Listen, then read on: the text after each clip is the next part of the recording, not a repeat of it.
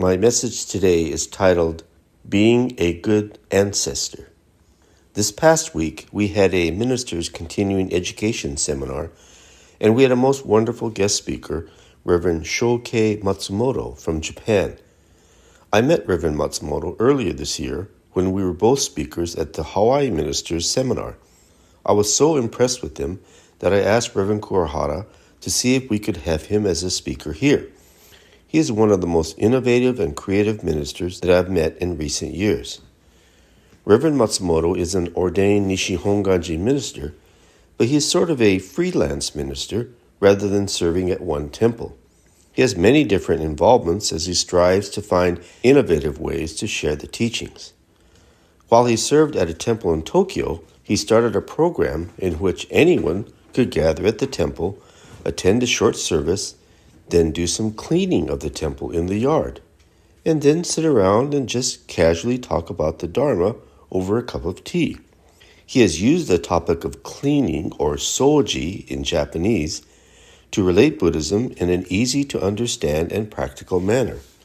His popular book, A Monk's Guide to Cleaning, has been translated into something like 18 different languages and published.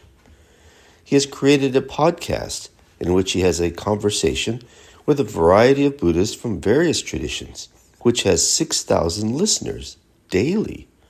In total, over 1 million people have listened to his podcasts. But one of the most striking and innovative things that he is doing is promoting being a good ancestor. Normally, we think of our ancestors as those in our past, like our parents, grandparents, and great grandparents. Buddhism, in particular, has memorial services for loved ones in our past, and many temples in Japan have temple cemetery plots or columbariums. Families and members come to pay their respects to their ancestors at Obon or at Ohigan.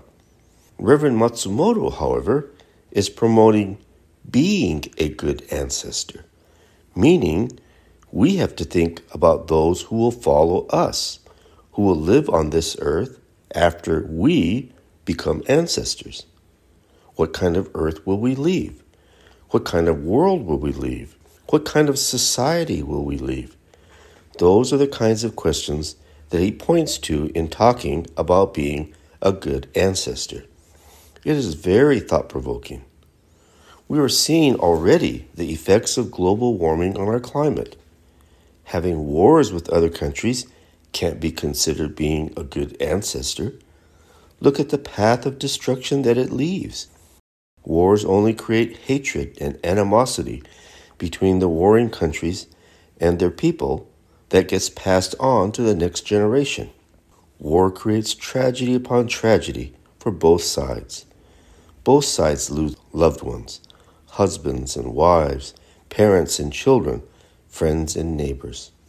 The trauma, the bitterness, the hatred gets passed on to the next generation and even to subsequent generations. I wouldn't consider that being a good ancestor.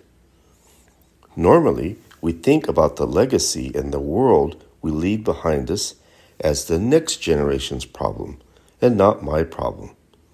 But if we think about being a good ancestor, we cannot have that kind of attitude.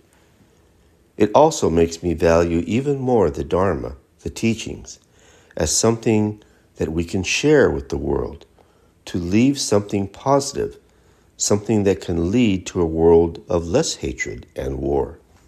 By focusing on the Dharma, we too can be a good ancestor for future generations of not just our children and grandchildren but for generations of humanity to come. Namandabutsu, Nam Mandavats, Namandabutsu.